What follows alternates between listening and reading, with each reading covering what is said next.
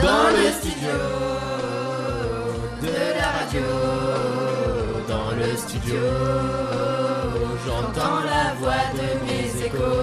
Vous êtes toujours sur Radio 2B 100 FM. Et N'hésitez pas à réagir sur Twitter et Facebook. Euh, maintenant, on va, vous on va faire un petit peu de pub pour euh, la cafétéria.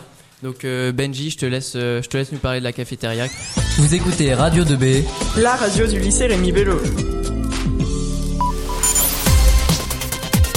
Alors euh, tout simplement la cafétéria est située juste en face du self. C'est un lieu de détente et de retrouve en- entre, copains. Alors euh, je vais rapidement au but, le- la cafette va rouvrir très rapidement, si ce n'est je, ne crois aujourd'hui. Euh, elle est reprise par Samuel en ce moment, donc sur ses heures de sur ses heures libres.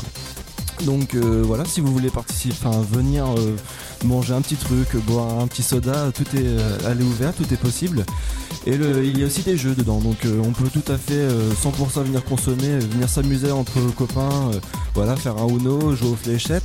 Et voilà, c'est un petit moment de détente entre, euh, entre cours et ça permet de relativiser un petit peu euh, les devoirs qu'on peut avoir. Voilà.